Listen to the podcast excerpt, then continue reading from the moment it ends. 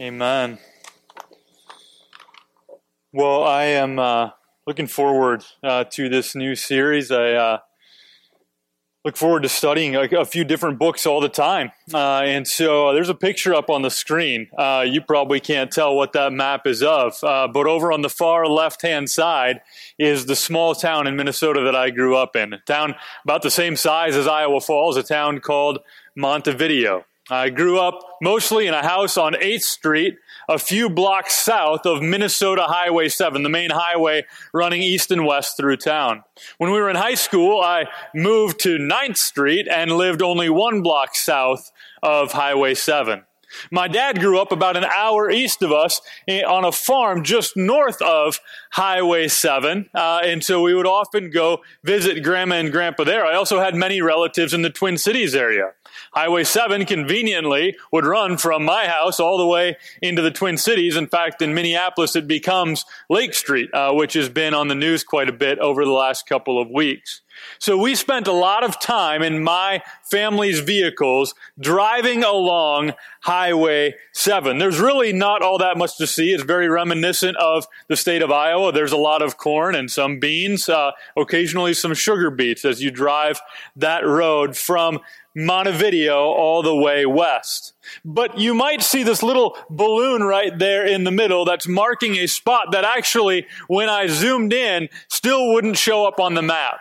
It's a small little village uh, called Roseland, and every time we drove east on highway on Highway Seven, we would go past Roseland, Minnesota. But oftentimes, because it seems so insignificant to me, I would totally miss seeing this little village. Driving through, not even noticing really that it was there. But in the fall of 1998, I went to college uh, as a freshman in Orange City, Iowa. And I met this girl who also grew up not too far off of just in a farm a couple miles north of Highway 7. She lived right outside this little village of Roseland, and the little church in Roseland, one block north of Highway 7, was her church.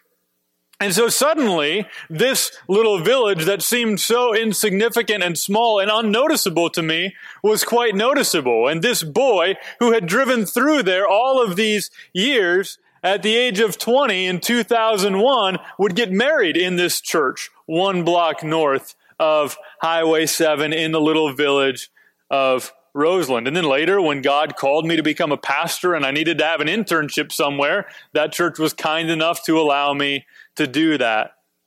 So, it's a good story, but why do I tell you this story? Well, I tell you this story because this. Some things that at first may seem really small and maybe even insignificant are actually quite significant. Some of you are not very familiar with the Bible. Others of you quite familiar with it. Some of you so familiar with it, you could say that most of your life you have either been reading for yourself the Word of God, or you have been hearing someone else read the Word of God to you, or you have heard countless sermons. You've been involved in many Bible studies. And as we do those things, we start to develop over time maybe some favorite books. I could list for you some of my favorite books of the Bible, ones that I've gone back to again and again. Maybe for you, it's the book of Psalms. Maybe for you, it's a, a, larger book like Genesis or, or like the book of Romans. Maybe one of the four gospels that you go back to frequently. But as you journey through the Bible and journey through life, there are some small, short, but very significant passages and books of the Bible that I think we often miss. Even if you've been in a church for a long time and you've heard a lot of sermon series, what often gets skipped in sermon series is really big books because it's hard to do the whole book of Jeremiah. And, and sometimes also we miss the very little books. And so what we're going to do from now through the rest of the summer into the fall is have a sermon series in which we will go over 12 of the Bible's shortest books. We're calling the series don't miss this one. They're small, they're short, but they're not insignificant. Here's what we believe. We believe scripture is true, and here's what scripture says. 2 Timothy 3:16. All scripture is breathed out by God and useful for teaching, rebuking, correcting, and training in righteousness. All of it. And so we don't want to see any of these even short little books as insignificant. We don't want to drive through them without noticing like we would drive through Roseland. And so that's what we're going to do over these next few weeks. Looking at five books of the Old Testament, seven books in the New Testament. Sometimes we'll spend only one Sunday, just pulling over really quick, one Sunday, one book, and that's it. Some of the books, the longest ones, we're going to spend three Sundays on. We're starting with one in the New Testament, the book of Second Thessalonians, and it's three chapters, and we're going to take three Sundays to go through it. Let me give you a quick bit of context as you turn to Second Thessalonians in your Bible. And if you're not familiar with the Bible, just like we look, we lean on maps as we drive, there is a table of contents in the beginning of your Bible, and you can because if you just do that method, you know, where you like page through the Bible and hope you land on it, that's going to be hard for you with these short books. You either got to like memorize that corny song in your head and sing it to yourself, or use the table of contents. But Second Thessalonians is where we're going to be. Quick bit of context. Second Thessalonians, we'll see here in a moment, is written by Paul, Silas, and Timothy. Now, Paul and Silas had actually been in Thessalonica. Some of the letters that Paul wrote were to people that he had not uh, spent any time with. But in the case of the book of 1st and 2nd Thessalonians, Paul had been there. Paul and Silas, in fact, you could read about this. We're not there yet in our series in Acts. But in Acts chapter 16, Paul and Silas had been put in prison in Philippi for preaching the gospel. Okay? So they're, they're, they're stuck there in prison. They miraculously are freed from prison. And what do they do? They just go find another spot to preach the gospel. What's that other spot? That other spot is Thessalonica. You could read about it in Acts chapter 17. And an interesting story you would read there. That Paul and Silas go into the synagogue, and as is their custom, they seek to persuade the people there that Jesus is the Christ. And in fact, God's Spirit works in the people in Thessalonica in such a way that many of those in Thessalonica, it says, many of the Jews and the Greeks and many women came to put their faith in Jesus. And so the church starts, a church is planted there in Thessalonica, which is a city in Macedonia, modern day Greece. Okay? So this is the context. But Paul and Silas are only there a couple of weeks when an angry mob in the for, in the city forms. And this angry mob brings the city, stirs the city up into an uproar to the point where they're going to go and do some harm to Paul and Silas. They think he's staying at the house of Jason, and so they go to the house of this man named Jason. But Paul and Silas are not found there. They drag Jason out of his own house, take some money from him, and in the meantime, Paul and Silas have escaped. And they've gone to another town, which they will do uh, the same thing. They're going to preach the gospel again. Right? Fascinating story. So Paul has been there in Thessalonica before. You can read about it in Acts chapter 17. And, and First and Second Thessalonians are two of the earliest books written in all of the New Testament. It hasn't been that long since Paul was there, and there's not much of a gap between First and Second Thessalonians. I would encourage you, there are common themes between the two books. Second Thessalonians, only three chapters. I would encourage you with all of these books that we're going to be going over, that you would do the practice. A lot of times we, we don't read the Bible right. We just kind of pull little quotes out of here and there. This one's going to be helpful for me today, and this one today, where this is a letter. Uh, and some of the books are are long to read in one sitting, but this one you could do the whole thing in 10 to 15 minutes, maybe less. So I'd encourage you to do that sometime this week. Here's what you would find, I think, if you read through uh, the book of Second Thessalonians. I'm going to do this with each, with each of the little books that we go through. Kind of give you a quick one sentence subtitle for the book. I write these often as I study a book and come up with these. Then I write them right at the top of the book in my Bible so that I can remember. A quick reference. What's Second Thessalonians about again? Here's what I think it's about. Jesus is yet to return, so stand firm and get back to work. Okay? Jesus is yet to return, so stand firm and get back to work. Uh, you can see by the time we get to the end of this book, if you agree with me, that that's what it's about. But today, we go over just Second Thessalonians chapter 1.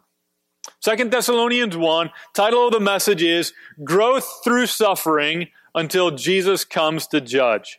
Now, again, on the website, uh, so a link would be in the video that you're watching at home, either on Facebook or YouTube, for the sermon notes and application guide. Some of you that are here maybe printed this off before you came. Uh, and you're going to see, uh, now I've kind of done this whole introduction of the series, the introduction of Second Thessalonians. Now let's get into the Word of God rather than, again, because we're trying to compress everything into an hour, I'm going to read every word of this, but rather than reading it all and then going back, we'll just go through it bit by bit. I know Pastor Stan prayed earlier, but I just want to pray again as we start looking at God's Word. So let's pray together. Oh, Father, thank you. Thank you that you have given us your word, and uh, we just confess we skip over parts of it.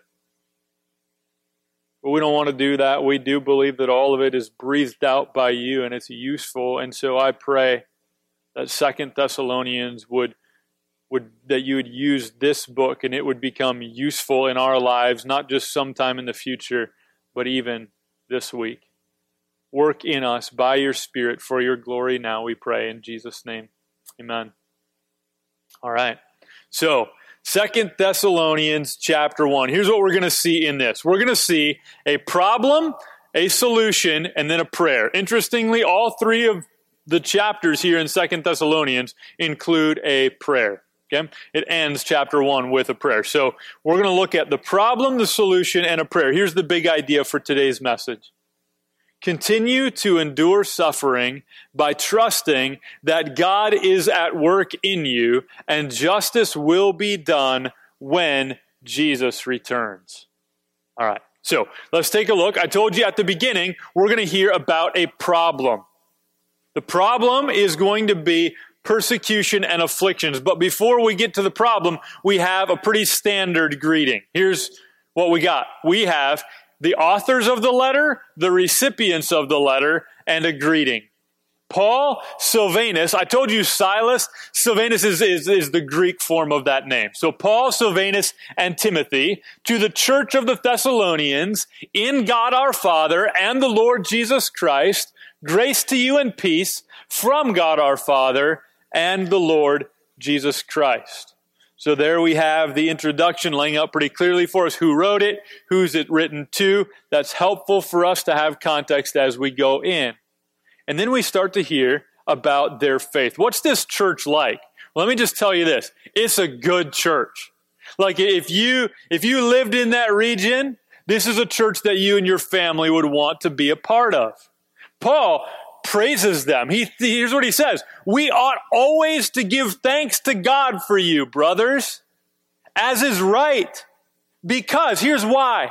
Here's what he, why is it a good church?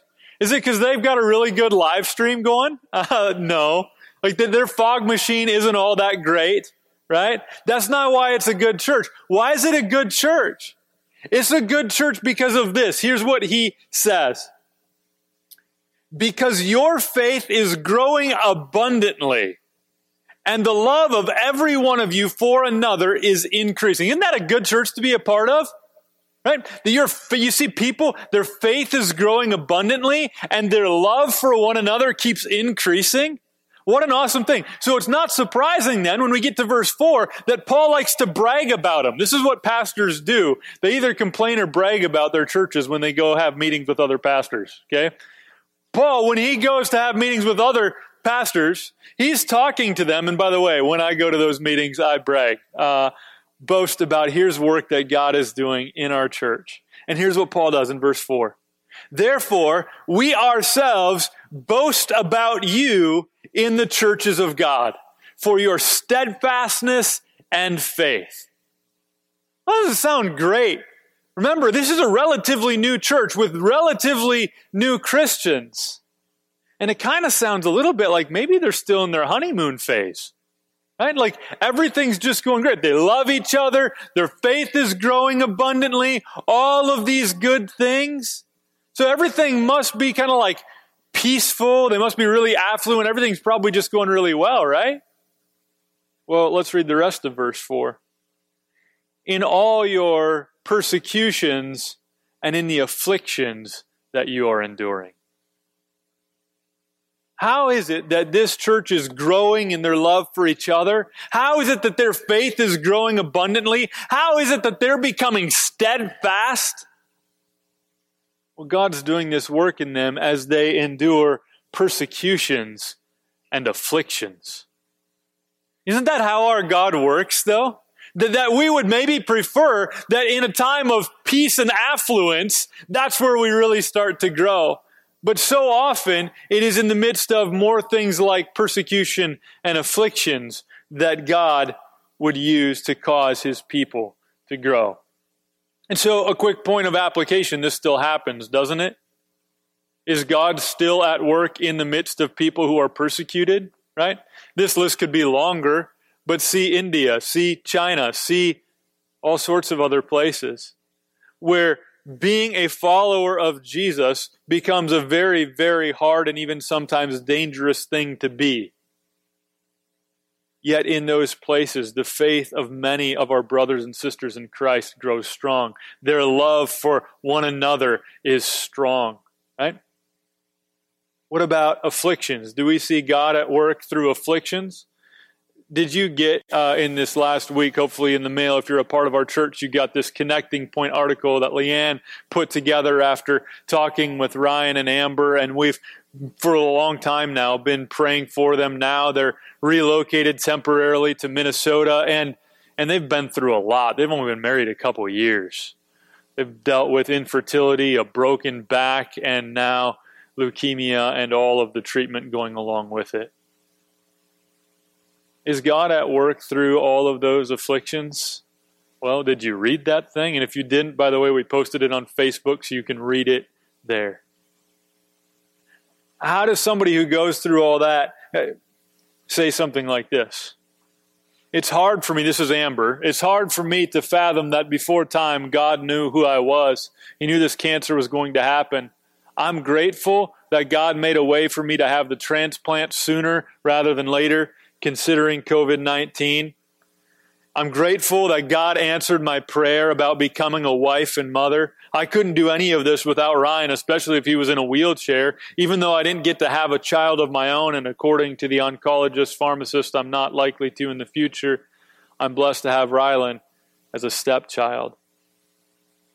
Over and over again, when you hear from Ryan and Amber, you can, you can hear the ways that God is at work building up their faith and their steadfastness through affliction. God is at work as God builds that up for them and as God uses them as a light for many other people all the time.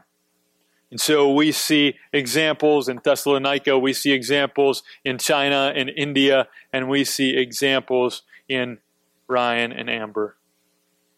So we have a problem, and then we have a solution. Let's look at verses 5 to 10. Really, 5, I didn't know whether to put it with the first part or the second part, but let's just look at 5 really quickly together. Verse 5 says this. I got to move my notes around really quick. All right, here we go. Verse 5 says, This is evidence of the righteous judgment of God, that you may be considered worthy of the kingdom of God, for which you are also suffering. God's judgment in some ways is already beginning, and He is mentioning to them that, that one thing that God is at work doing right now, presently, is that He is considering you worthy, uh, doing some work in you because, and the reason God is doing work and the reason you're being persecuted is because you're now a part of the kingdom of God. You once lived in the domain of darkness, living like the rest of the world, right? But God rescued you out of that and put you into the kingdom of His beloved Son, and now you're living a different kind of way. This is bringing about persecution. Life would probably be easier and smoother for you if you were not a believer. But God is at work in the midst of this. And now, look at verse 6. Because the question is, what about those who are opposed to the Christians there? They're suffering persecution and affliction, which means there are people who are persecuting and people who are afflicting them. Right? What about those people? They just kind of get away with it? Like, like their life's going to be fine? Listen to what he writes.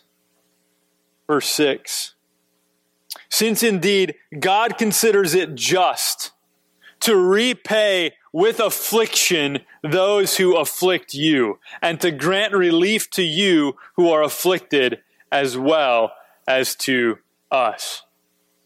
So is the persecution of Christians in Thessalonica, is that just? No. Will there be justice? Yes. Right? The persecution of Christians in Thessalonica is not just. Will there be justice, though? Yes. Can you see that there in verse 6 in the beginning of verse 7? But then the question is okay, when? when is there justice? When does, when does justice happen? Here's what it says when the Lord Jesus is revealed from heaven with his mighty angels in flaming fire, inflicting vengeance on those who do not know God and those who do not obey the gospel of our Lord Jesus. So when does this happen? This happens when Jesus comes again. And who will experience this vengeance of God? It says here, those who do not know God and those who do not obey the gospel of our Lord Jesus. What will it be like? Verse 9. They will suffer the punishment of eternal destruction away from the presence of the Lord and from the glory of his might.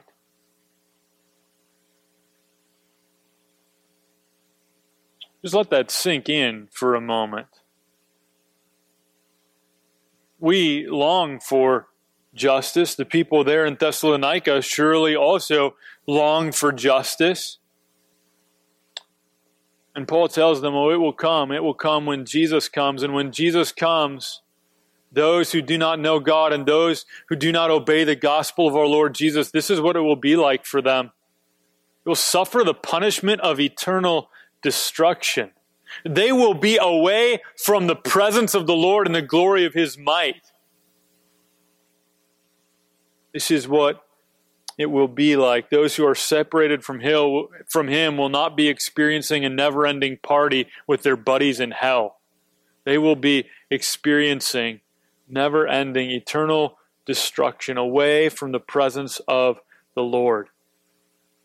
They'll be enduring the emptiness of life without the presence of God for all of eternity.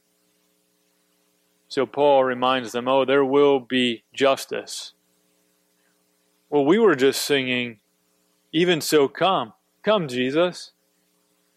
Why do we sing that if this is what's going to happen when he comes? We sing that because this isn't the only thing that's going to happen when he comes. Take a look at verse 10 verse 10, it says, When he comes on that day to be glorified in his saints and to be marveled at among all who have believed, because our testimony to you was believed. What was the testimony that Paul shared? Well, many things. He sums it up in 1 Corinthians 15 this way that Christ died for our sins in accordance with the scripture, that he was buried, and that on the third day he rose according to the scriptures. That's the gospel. That's the testimony. That's the gospel that Paul would share. So repent and put your faith in Jesus. And many of them, those in the church in Thessalonica, they believed this to be true and they put their faith in Jesus. And so they have this sure, living, blessed hope, which we also have who trust in Christ, that on the day when He returns, we will not receive the eternal punishment and destruction that we deserve. We will not be cast away from the presence of the Lord, but we will glorify Him and we will marvel at Him in His coming, which is why we sing, even so come, Lord Jesus, come. And so, two outcomes on the day that Jesus returns one, eternal punishment and separation from God, or two, glorifying and marvel at, G, at, the, at our Lord and Savior, Jesus. So, of course, the important question for you here and for you watching online is what will be your experience on the day of Jesus' return. You cannot be depending on works that you have done that maybe have somehow earned you uh, enough, enough favor with God that He's going to be kind to you because you're better than a lot of other people. That's not the way it works. The standard, the measuring stick, all of us fall short of the glory of God. But Jesus came and Jesus died and Jesus rose again so that all who trust in Him would have eternal life with him forever. There's one other point of application as well, I think we need to note in this, and that is that as people made in God's image, we desire justice, don't we? As people made in God's image, we desire justice. We know it's kind of built into us there is right and there is wrong. There is good and there is evil.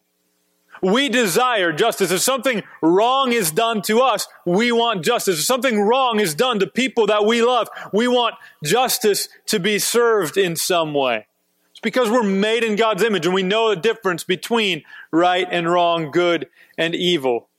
And certainly as people who belong to Him, we should seek to be just people who seek justice in every way that we can. Yet, I want you to note in this passage that Paul does not encourage them to put their hope in policy change or cultural revolution.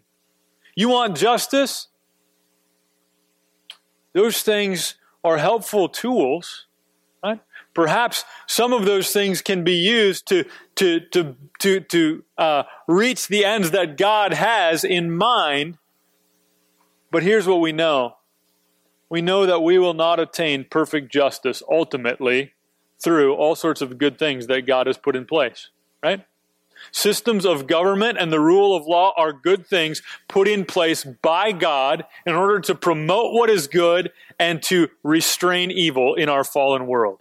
And so we need all of these things. We need those who make laws, we need those who enforce laws, and we need those who bring justice to those who break laws. We need all of these things, and we're grateful for them. They're all necessary, part of God's plan, like I said, for promoting good and restraining evil in our fallen world.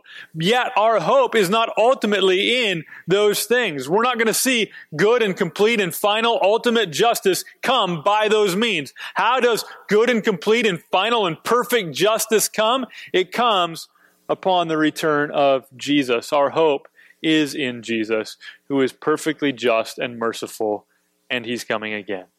So, Hope in Jesus, right? And then, as I mentioned, I already said a lot of that stuff, so we're going to skip by it. As I mentioned, it ends with a prayer. And so let's just quick look at this prayer. The other prayers I'm going to spend more time on in the next couple weeks, I think. This one, I just want you to read it. We're going to look at it, and I want you to use it as a model for praying for ourselves, for our own church. He's going to pray about God's work in them. Here's what it says in verse 11.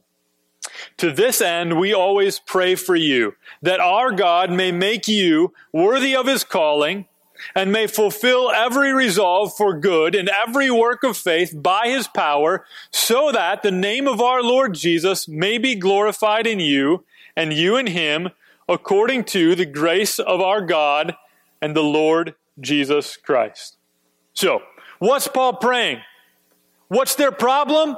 Persecution and affliction. What is Paul praying for them? Kind of interesting, isn't it? He's not praying for an end to the persecution and affliction. That might have been their prayer request, but that's not what Paul's praying for. Right? What's Paul praying for? Paul is praying that God would make them worthy of his calling. That God would use their suffering to sanctify them. That's what Paul's praying for not end their suffering, but he's praying, God, use this suffering to sanctify them. That's a good way for us to pray for one another as a church, isn't it?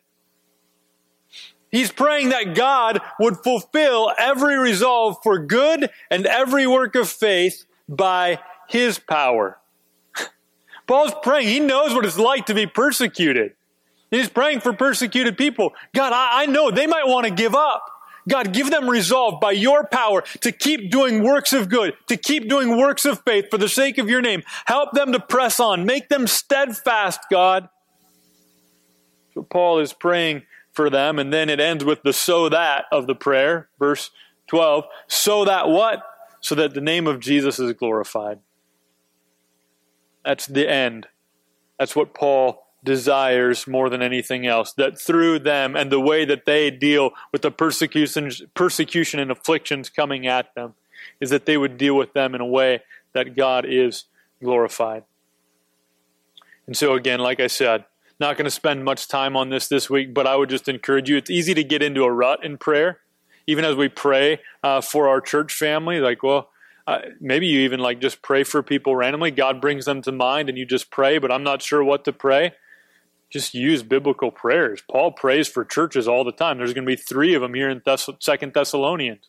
Use that as a guide to pray for one another. We're going to look more at the prayers in chapters 2 and 3 in a bit more detail. Remember, here's the big idea of Second Thessalonians Jesus is yet to return, so stand firm and get back to work. Okay? And the big idea today was this continue to endure suffering by trusting that God is at work in you and justice will be done when Jesus returns. I'm going to pray, and uh, then we're going to sing a song. So let's pray. Father, I thank you. I thank you that you are at work. Thank you that, uh, as we sang earlier, you're sovereign in our greatest joy, but also in our deepest cry. That there's not a situation that anybody in our church family, that anybody listening online is going through at which in which you are not at work. Thank you that you, God, are for us who belong to you. Thank you, God, that there will one day be justice. As we sang earlier, there will be justice. All will be new. Your name forever, faithful and true. Jesus, you're coming soon. And so, even as the early church would declare, we too declare, Oh God, even so come. Lord Jesus, come. We see brokenness all around us. We desire justice. We see the effects of sin all around us. We want Jesus to come, but God, would you also help us to be people that are making other people ready? That we would be faithful in proclaiming the gospel, recognizing that all who do not hear and obey the gospel of Jesus Christ will suffer eternal punishment away from the presence of the Lord. So, God, may that be one of our motivations for making Christ known in our families, in our workplaces, in our neighborhoods. Thank you for all that Christ has done for us, that we might belong to you, not only for the joy that that gives us now, but for the joy that we will experience for all of eternity. Give you thanks and praise in Jesus' name. Amen.